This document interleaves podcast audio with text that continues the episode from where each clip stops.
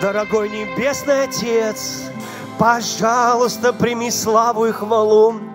Я благодарю Тебя за радость, за привилегию делиться твоими, Твоей радостью, Твоими словами, полными счастья и жизни.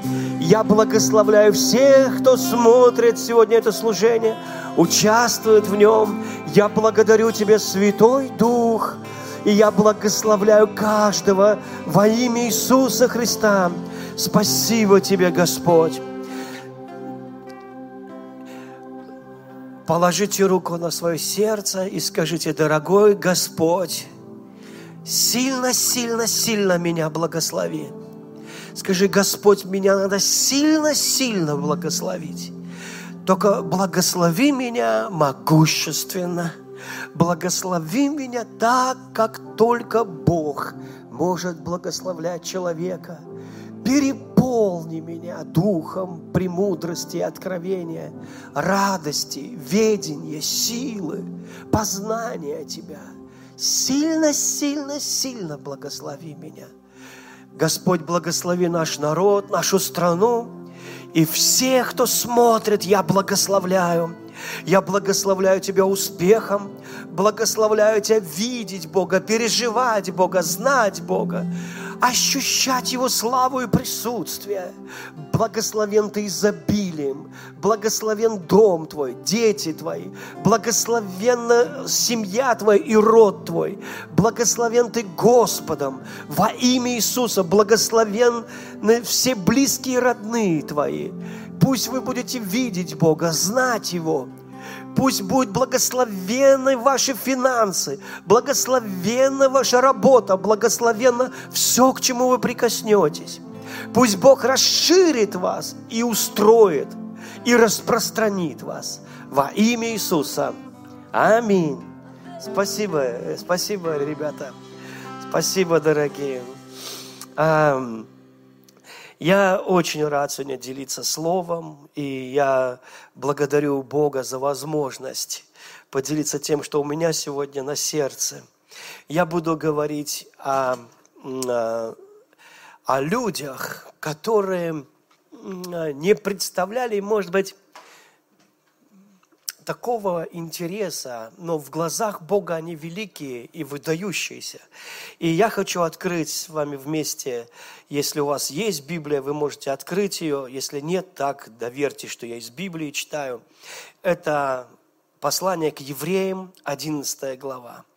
Я как-то на одном служении коснулся этой главы, но подумал, но подумал, нет, здесь надо чер, черпнуть поглубже.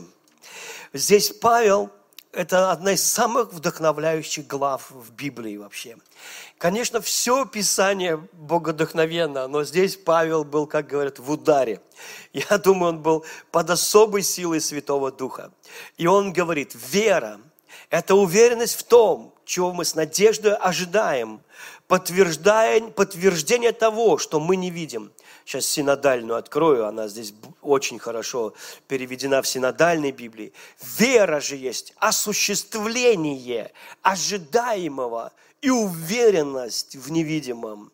А, иногда сегодня столько много вопросов, а как верить? Вот люди говорят, а как мне верить? Что мне, вот как мне поверить? Я постараюсь вам показать, как вообще люди верили в Библии.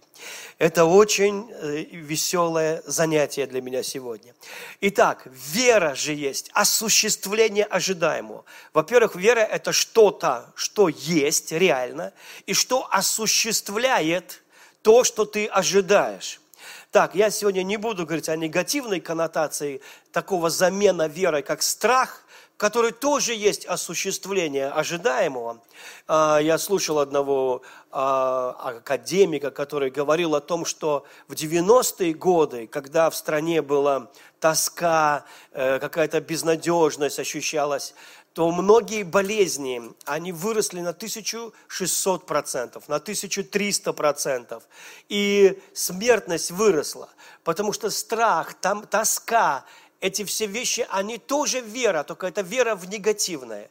В то время как Божья вера, она полна радости и уверенности, что осуществляется то, что сказал тебе Господь. Оно абсолютно точно будет осуществляться в твоей жизни.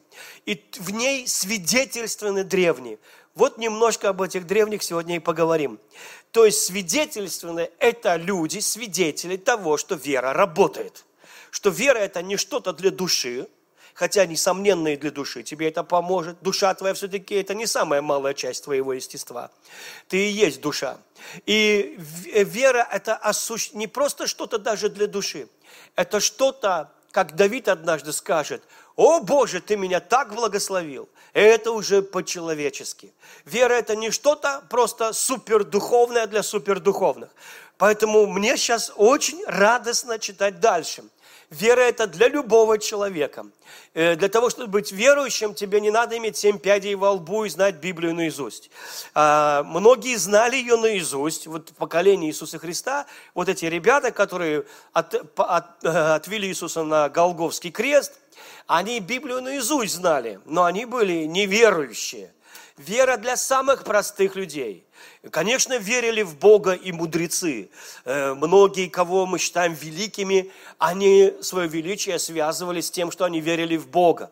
Александр Сергеевич Пушкин верил в Бога. Он говорил, англичане правильно делают, что читают Библию детям вслух. Я тоже буду читать своим детям Библию вслух и непременно в подлинник. Верили в Бога в Иисуса Достоевский, верил Ломоносов, верил Ньютон, верили множество выдающихся людей в прошлом и в современном мире. Есть очень много мудрейших людей, которые считают веру жизненной необходимостью. И это не просто для души, это что-то, что практично, реально помогает нам в этой жизни. Итак, в ней свидетельственны древние. Не только древние люди могут сказать, да, вера работает, да, вера помогает, да, вера меня спасла, да, вера меня исцелила, да, вера воскресила, да, вера сделала то-то и то-то. Я знаю тысячи людей, множество в нашей церкви, кто может сказать с радостью, меня спасла вера в Иисуса Христа, им изменила мою жизнь, благословила мою семью и благословила меня детьми, и благословила меня финансово. Вера очень практичная. И дальше говорится о знаменитых. И вы знаете, это ну, богословы, теологи 11 главу называют очень живописно, очень красиво. Они говорят, это галерея славы верующих людей.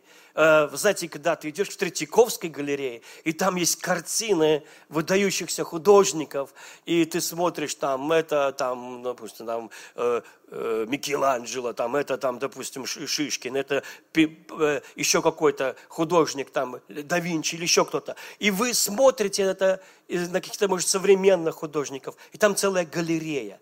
Но когда вы попадаете в галерею славы Божьих людей, вы начинаете видеть другие портреты. Конечно, их тоже изображали. И Давида есть карти, картины, изображающие Давида, и Христа, и так далее.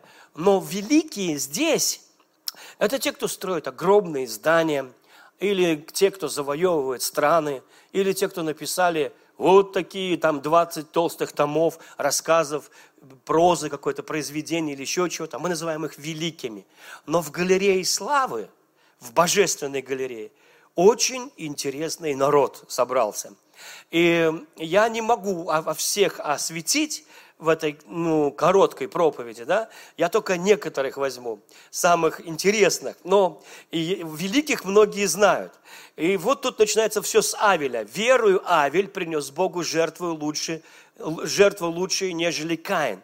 Если вы посмотрите его жизнь, может быть, не, мы не знаем, сколько лет прожил Авель, но от его жизни в книге жизни осталось как бы не так много, одно событие. Это какое-то одно пожертвование, которое было исполнено верой и которое привело его в галерею славы.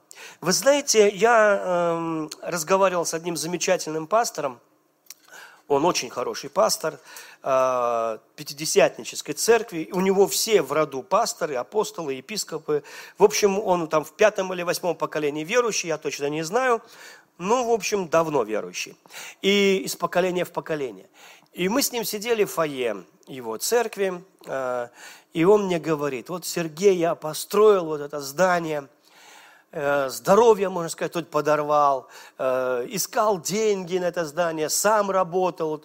И вот я построил это здание, и вот сижу вот в этом фойе, говорит, и я как-то говорю, Господи, слава Тебе, хоть что-то я для Тебя сделал, что-то значительное сделал. Вот я уйду на небеса, а это здание останется, дети наши здесь будут собираться, внуки наши будут тут собираться. И вдруг, говорит, я оказался в присутствии Бога. Во мгновение ока я оказался с Богом рядом. И я увидел, что у Бога такая книга в руках. И он сказал, подойди, я хочу показать тебе твои дела. И он начал показывать мне какие-то дела, которые я даже вспомнить не мог. Я не мог вспомнить этих дел. Это незначительные дела. Ну, там было, что я кому-то денег немножко дал. Ну, там было, что я кого-то посетил, кого-то обнял. Какие-то дела такие, ну, ну, обычные человеческие дела, ничего великого не было. В больницу сходил кому-то, в тюрьму кого-то проведал, ну, какие-то не дела даже. И вы знаете, и все, и Бог показал мне это, закрывает книгу, а я говорю, а это, а как же самое главное дело моей жизни, здание я построил. И Господь закрыл, посмотрел на него и говорит, сынок, а дела плоти сюда не записываются. Понимаете, нам, людям, нам надо обязательно наворотить кучу дел. Ну, нам надо оставить, как говорят, глубокий отпечаток после своей жизни. Но чтобы следы остались, забетонировались на всю историю, чтобы все видели, здесь ходил там Лукьянов, например, или здесь ходил там апостол такой-то межгалактический. Но на самом деле в глазах Бога часто то, что нам кажется великим – ну, может, нам кажется, македонский великий. Он до Индии дошел. Вот великий человек. Но в глазах Бога он совершенно может быть незначительным человеком. А даже э, не помню, как дословно, но Наполеон, э, когда сравнивал свои дела с делами Христа, очень смиренно сказал, что он совершенно ничто он ничего не завоевал по сравнению со Христом, который совершенно не воевал оружием. И его мелкие дела никак не годятся э, и не впишутся в историю Бога. Есть история Земли, ее можно переврать. Историю Земли люди подстраивают под э, национальные и политические интересы сегодняшнего времени. Историю много раз переписывают. Египтяне, если им что-то не нравилось, они просто стирали старые надписи и писали новые. Потому что им хотелось быть славными. Но есть еще одна книга. Она называется «Книга искупленных». И вот в книге искупленных, возможно, человек прожил сто лет, а там всего две строчки, две строчки, две строчки каких-то реальных дел, которые человек сделал с Богом. И вот когда ты смотришь, я не знаю, сколько прожил Авель, но у него было какое-то пожертвование, которое было сделано с верой и радостью, и которое ввело его в галерею славы верующих людей. И нам кажется порой, ну, ну а что еще там? Жизнь короткая, человек, может, даже детей не успел родить. Может быть. Но давайте посмотрим дальше. Веруй Енох переселен был так, что не видел смерти. То есть Библия оставляет из жизни Еноха не все, что он делал. Мы не знаем все, что он делал. Мы знаем немного. Он ходил перед Богом, и не стало его. Вера его – это, это что-то такое, что он настолько верил в могущественного Бога, что он был переселен. И вы знаете, ну тут о многих других, о Саре, о Ное, мне нравится про Авраама. Верую, Авраам повиновался призванию идти в страну, которую имел получить наследие, и пошел, не зная, куда идет. То есть иногда Бог говорит человеку сделать шаг, а какой следующий он не знает. Я всегда говорю, Господь, ты такой интересный. Ты показал Иосифу пару снов о том, что Иосифу поклонятся его братья, даже папа с мамой. Ты показал эти замечательные сны. И после этого, после этих всех видений, ты не показал ему самое главное, что его бросят в яму. Это все-таки переживательная история, что он будет рабом у Патифара. Это вообще упустил, э, не показал ему. Потом он был в тюрьме лет 15, это тоже упустил, а сразу показал ему финал. Вы знаете, есть вещи, как будто вот иногда кто-то говорит, Бог говорит в начале, и Бог говорит в конце – Я знаю, что Бог все время говорит, но иногда это так напоминает, что тебе дали записку «Я люблю тебя, сынок», и всю жизнь ты в нее веришь. Но, конечно же, когда ты получил эту записку, ты, ты переживал Бога. Я верю, конечно, что Бог в каждом дне с нами. И Он хочет, чтобы мы могли верой, как Енох верой ходил перед Богом, потому что он никогда не видел Бога. Он просто признался, что в невидимом мире, прямо здесь, с ним Бог. И он ходил так, как будто Бог всегда рядом с ним. И Богу это так понравилось. Подумайте, многие христиане, они грустят. Бог, куда ты делся? Куда ты делся? Я тебя не чувствую. Енох, думаете, чувствовал? Он что, ходил в нирване? У него все чакры открылись? Нет. Он просто верил. Написано, он верою ходил. Он верил, что Бог с ним. Он принял решение. Я верю что Бог со мной. О, Бог, ты здесь, я хожу перед тобой. И Богу так понравилось, что он поверил в присутствие Божье. И что они зашли так далеко, что Бог повернулся и, говорит, Енох, пойдешь домой? Он говорит, не, уже не пойду. И Бог забрал его прямо вместе с телом на небеса. И он не видел смерти. Верую Сара, будучи неплодна, получила силу принятия семени и по, не по времени возраста родила, ибо знала, что верен обещавший. И когда мы читаем историю из искупленной, а знаете ли, что вот то, что здесь Павел пишет, это невозможно было написать, не быв на небесах. Мое личное мнение, что Павел написал это, когда был на небесах что Бог открыл ему и показал ему книгу искупленных.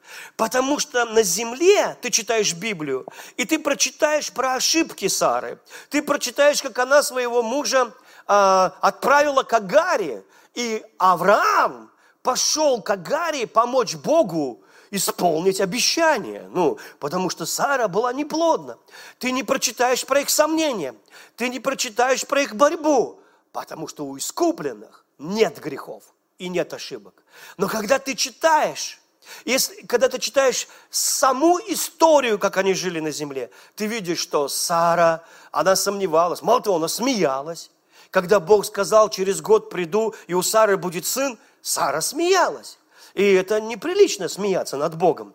И Бог сказал, Сара там смеется, и я не думаю, что она стояла там и за палаткой смеялась. Я думаю, она просто смеялась вот так. Она молча вот это слушала, потому что она 20 лет уже идет сына, 25. И ей уже не смешно.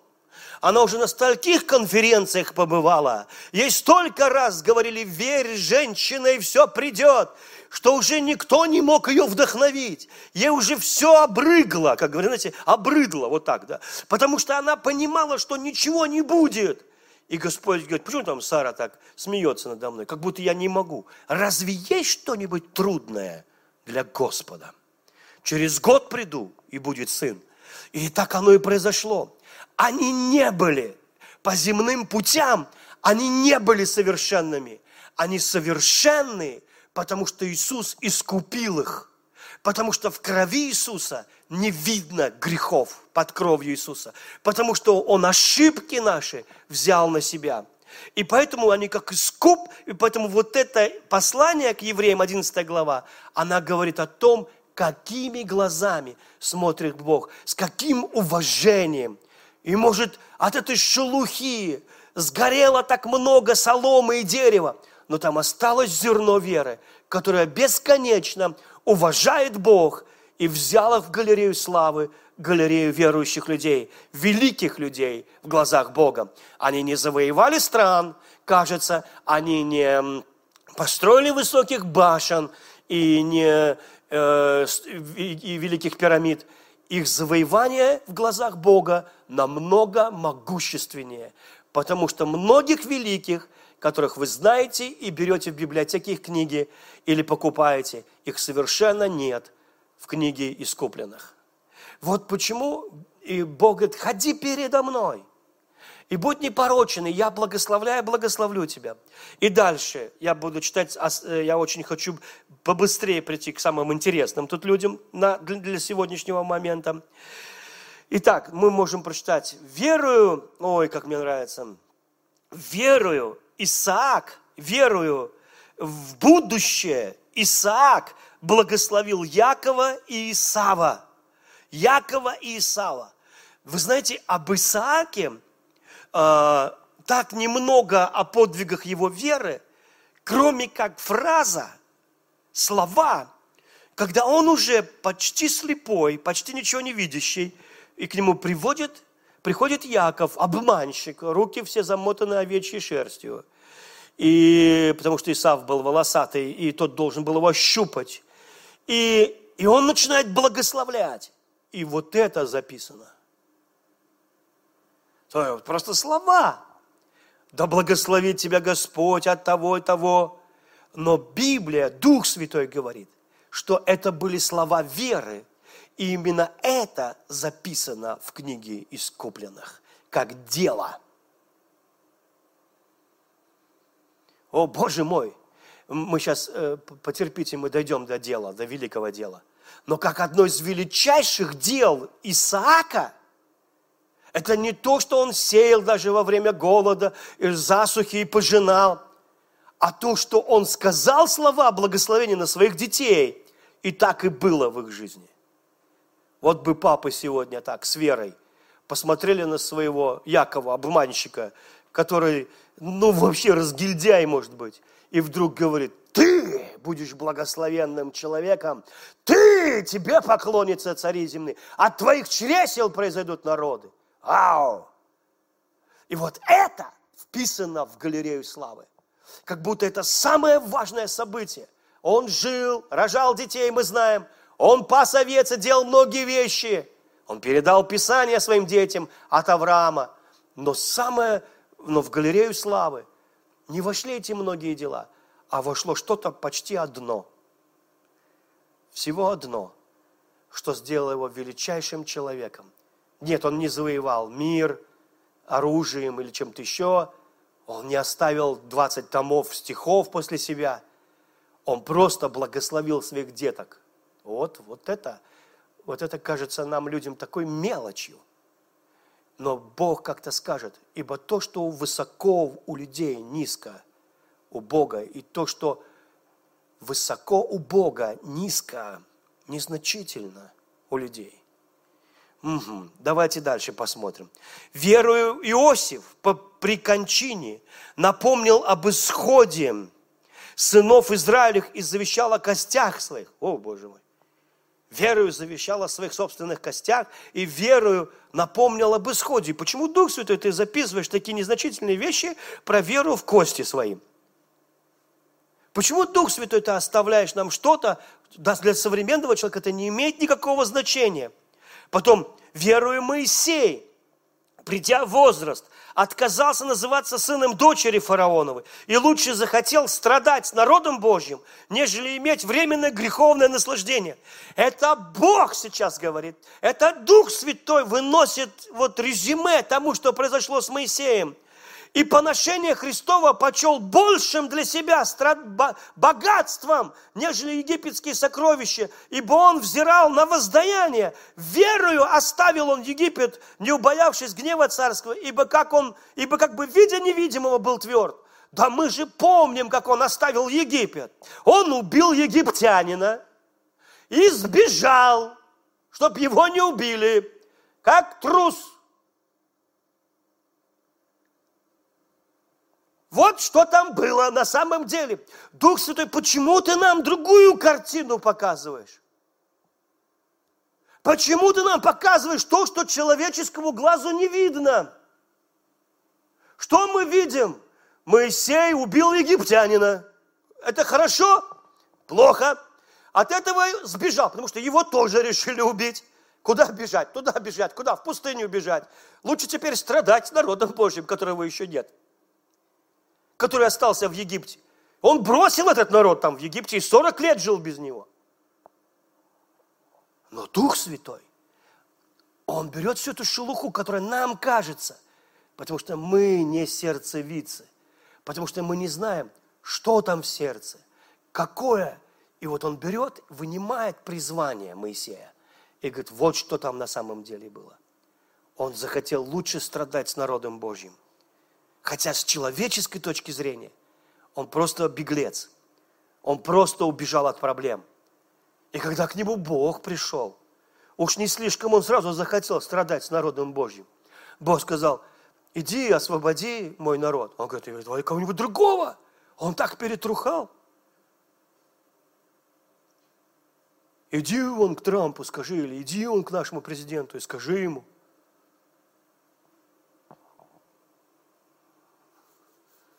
Давайте кто-нибудь другой. Вот. Давайте, почему я? Сразу я. И что сразу Иванов? Нет. Мы, мы понимаем, что это страшная штука идти к президенту Египта.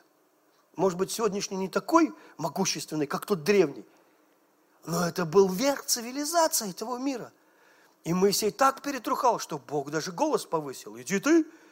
Он говорит, я не могу. Он говорит, я дам тебе знамение. Он говорит, Го, может быть, там даже и родилось крестное знамение. Я не знаю, потому что страшно идти.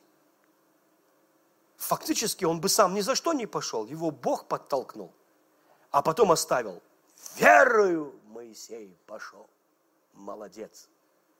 Вы понимаете, что так только добрый Бог мог решить об искупленных – в которых вся шелуха, неправильные мотивы, что-то еще, просто сгорело. И Бог достал свое зерно, горчичное зерно веры, и сказал, эти люди достойны славы.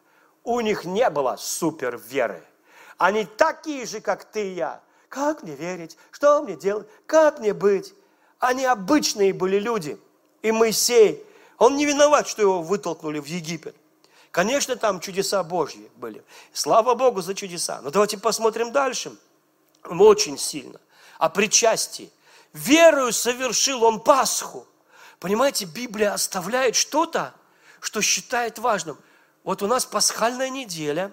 Ну, кто-то покрасит яйца, чокнется ими, скажет, Христос воскрес, во имя воистину воскрес. Но там нет веры.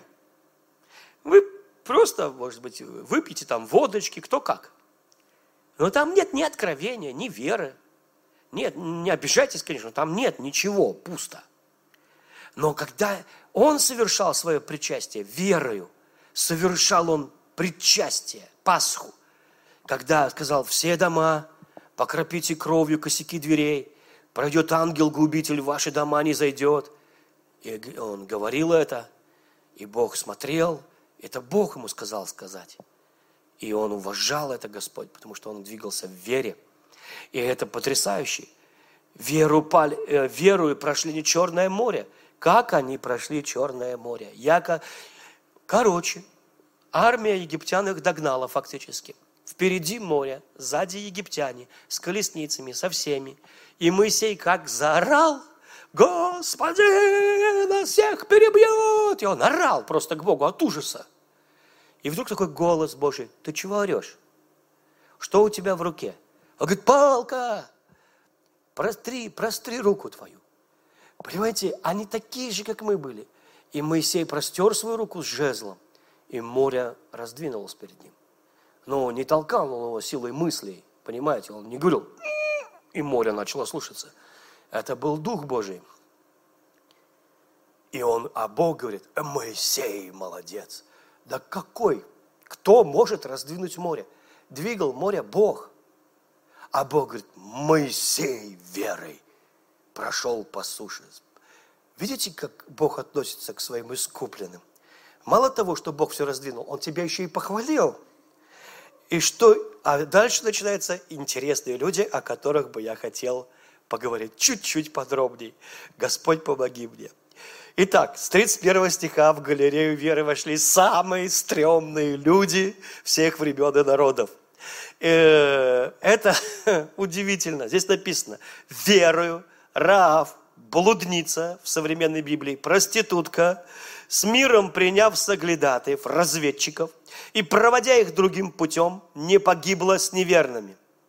Итак, начинается не со знаменитых начинается, там нет уже великого Авраама, Сары, Еноха, Авеля. Пошли обычные люди. И вдруг ты идешь по этой галерее славы, тут портрет Авраама, Исаака и Якова, пару слов, благословил свое наследие, завещал о своих костях. И Бог называет это героями веры. Это удивительно. И потом ты вдруг идешь, и там пошла женщина такая, в не очень хорошей одежде, портрет, как говорится, маслом, проститутка ерехонская. И написано, верой приняла соглядатаев, отпустила их другим путем, спрятала их, отпустила и спаслась верой. Что там было? Там пришли евреи, 10-12 разведчиков. Они прятались уже от местных воинов ерехонских. Она их взяла к себе в дом, на крыше спрятала, закрыла их соломой. Сказала, что они ушли. И говорит им, спасите меня. Я знаю, что Бог предал в ваши руки. Я слышала, что вы прошли через Красное море по суше. Я слышала, что с вами Бог. У нас шансов нет. Меня спасите и мою семью. Они говорят, хорошо, только брось красную веревку с окна, чтобы мы видели, что это твоя квартира, твой дом. Если ты этого не сделаешь, мы свободны от клятвы. И этот символ крови Христа. Крови Христа. Она об этом не знала. Она просто взяла какую-то красную веревку или покрасила ее и попустила в окно. И она сказала всем своей, всей своей семье, маме, папе, всем, все ко мне домой. И все, кто у вас братья двоюродные, троюродные, четвероюродные, все, кто у вас дети, все ко мне домой, все прячемся. Я не удивлюсь, если там спряталась пол Ерехона, забившись, как китайцы в метро в час пик, стояли в ее доме и слышали войну за пределами их дома, но не касающуюся их. Когда все стены вокруг рухнули, одна единственная стена, как остров, продолжала стоять, потому что дом блудницы Рав был прямо в стене города. И сегодня археологи могут точно тебе сказать, где находился дом Рав блудницы, потому что все стены упали, и только один кусочек возвышается из древнего мира, по которому мы точно знаем, что там жила Рав блудница, потому что Бог сохранил ее верой. Некоторые люди говорят, о, как, спасется мой муж или нет? Конечно! Конечно, вы же верите. Вам не надо никакая супервера. Вы потому и спасены, чтобы они все спаслись. Вы просто ключевой человек. И если вы помолитесь, Бог их спасет. Я бы даже на вашем месте просто благодарил Бога за их спасение. Просто благодарил Бога, потому что Бог неминуемо это сделает. А дальше пошли потрясающий герой веры. И что еще скажу? Павел разошелся. Он в духе. Не достает мне времени, как и мне сейчас. У меня 9 минут осталось. Не достает мне времени, чтобы повествовать о Гедеоне, о Вараке, о Самсоне, и Ифае, о Давиде и Самуиле и других пророках. И он упускает других, очень великих, таких как Илия, Елисей, которые реально творили чудеса. Ну уж нельзя Илию обвинить в неверии. Однажды Яков скажет, Илия, человек, подобный нам. То есть он не говорит, вот вам икона Или, а вы недостойны, это вот великий человек Божий. Он говорит, он такой же, как вы, подобный вам. Помолился и не было дождя, три года и шесть месяцев. И потом помолился и был дождь. И это как бы входит в галерею веры также, через Якова. Но посмотрите, здесь такие герои, после Рав блудницы пошел Гедеон. Он вообще спрятался. Когда Бог его призвал, он напугался. Он начал просить Бога, чтобы Бог дал знамение. Он говорит, Господь, можно я шерсть расстелю? Пусть будет роса везде, а шерсть будет сухая. Так я пойму, что ты со мной. Он вел себя как обычный человек. На утро шерсть сухая, вся поляна мокрая. Он говорит, Господи, давай теперь наоборот. Он по-прежнему не верит. Давай наоборот, теперь шерсть мокрая, вся поляна сухая. Бог сделал наоборот. И теперь уже закончились идеи с испытанием Бога. И Бог говорит, иди руби священное дерево. О, ужас! Это ты прославишься сразу на весь мир. Когда, ну, знаменитым ты точно станешь. Если ты бы тебе сказали, снеси памятник такому-то человеку, я тебе говорю, слава будет быстрая, но плохая. И то же самое здесь. И потом он трубит рогом, и все собираются. В конце концов, у него остается 300 человек, упуская всю эту историю. Когда он увидел этих 300 не спартанцев, не похожих, у них не были кубики пресса до самого подбородка. Они не выглядели как те, а, по шесть человек на копье, стряхивает как, как мясо шампура и опять. Это были обычные люди, которые, я бы назвал их даже бедолаги, которые почему-то не ушли. Им всем было предложено пойти домой. Некоторые умные евреи ушли, потому что лучше всю жизнь быть живым, чем, один, чем несколько секунд героем, но мертвым. Вы понимаете, других отправили, которые были самые здоровые, остались 300. И Гедеон, когда посмотрел на них, он так напугался, что Господь сказал ему, я вижу, ты все еще боишься. Он был обычный человек, но о нем осталось Гедеон в галерее славы и веры. А Вараке. Варак, Дивора была пророчицей и судьей. К ней собирался весь Израиль. Все приходили у нее совета брать. Это о том, кто не верит в женское служение. И она была судьей, и судила мужиков, и женщин. Она была судьей в Израиле, одной из мудрейших пророческих женщин. И Варак сказал ей, я без тебя воевать не пойду. Если ты со мной пойдешь, крутой Варак отказывается идти воевать без этой женщины, то тогда я пойду. Она говорит, если я пойду, то слава тебе не достанется, а достанется женщине. И он говорит, ничего, главное выжить. И Госп... А здесь Господь говорит, о Вараке. И вдруг ты видишь, что в книгу искупленных не записываются слабость, поражение, недоверие, сомнение, а записывается что-то, что голое зерно веры там, за всей этой нерешительностью и страхами. А Самсоне обычно проповедует только негативное. А Самсоне проповедует, что он спал с Далилой. И обычно всех христиан пугают Самсоном – потому что у Самсона действительно была разнообразная жизнь. Он успевал сделать много дел. И хороших, и плохих. И Библия, как книга для земли, для нас, она это оставляет. Но в книге искупленных нету никакой Далилы.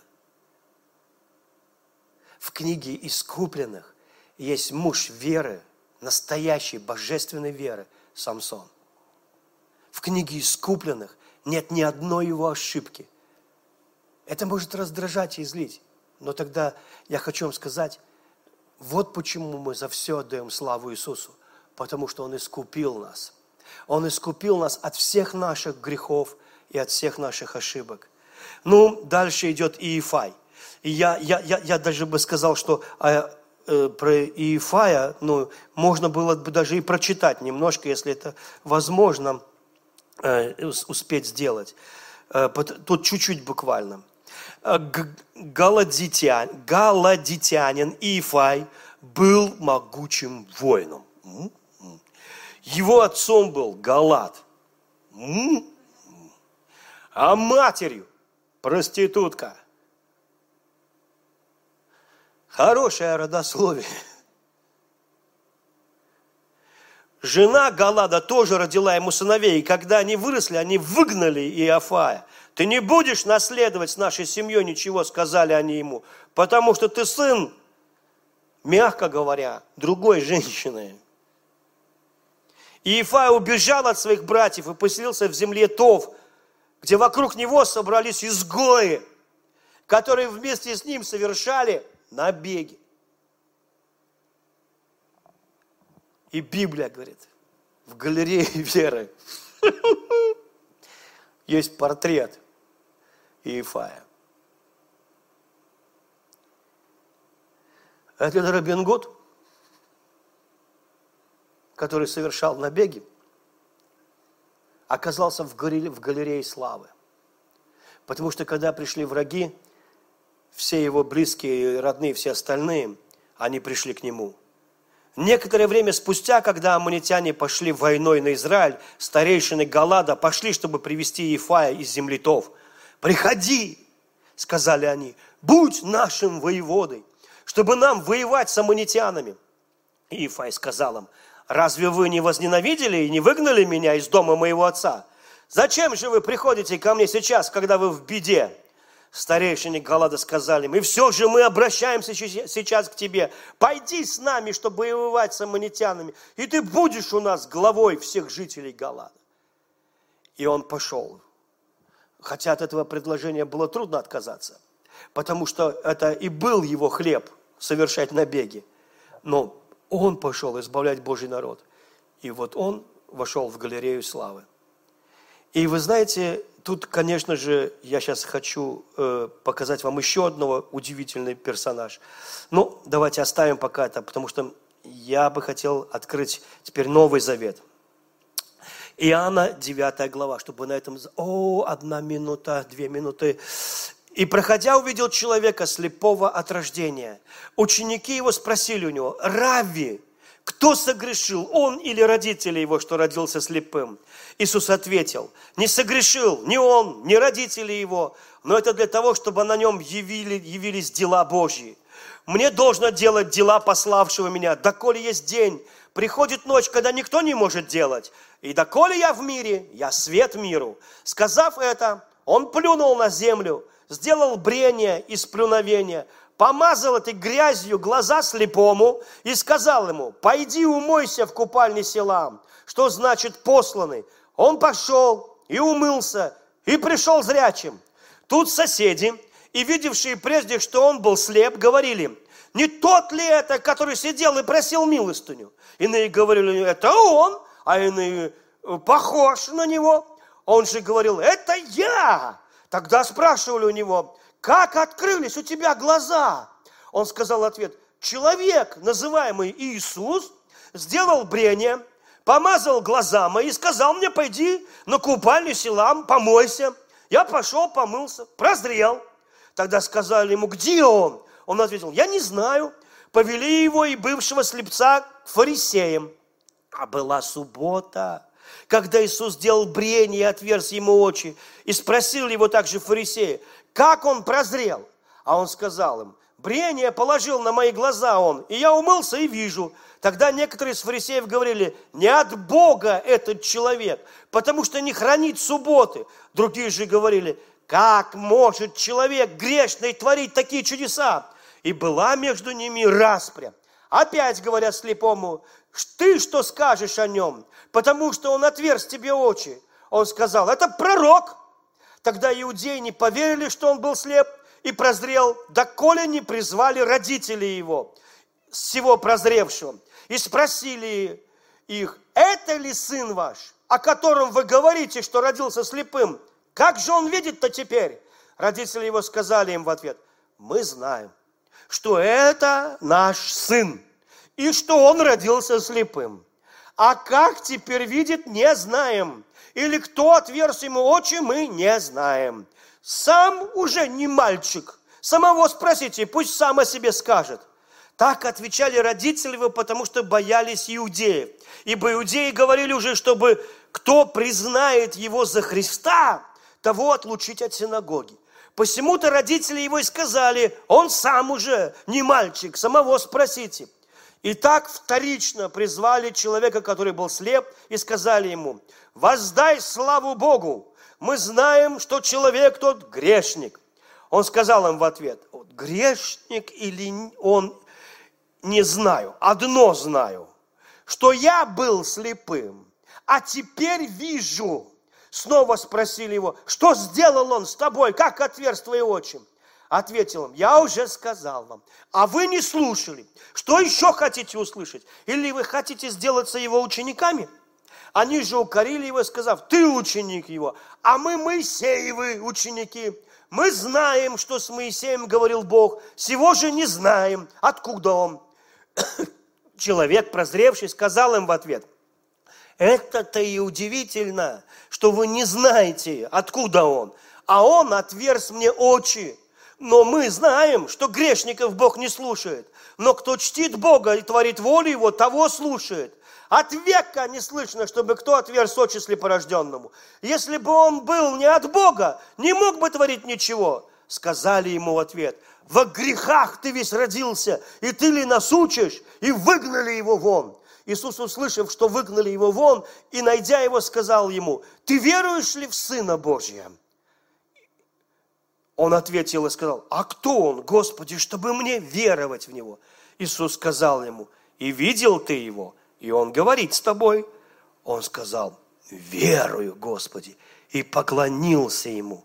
И сказал Иисус, на суд пришел я в мир сей, чтобы невидящие видели, а видящие стали слепы. Услышав это, некоторые из фарисеев, бывшие с ним, сказали ему, неужели и мы слепы? Иисус сказал им, если бы вы были слепы, то не имели бы греха на себе. Но так как вы заявляете, что вы видите, то грех остается на вас. 41 стих посвящен в Библии одному человеку, который поверил, упал к ногам Иисуса и сказал, верую. 41 стих в Новом Завете всего одному слепому. И там говорится о том, что люди, которые называли себя видящими, и видели реально чудо, которому не было никакого опровержения, у них были доказательства, у них был свидетель.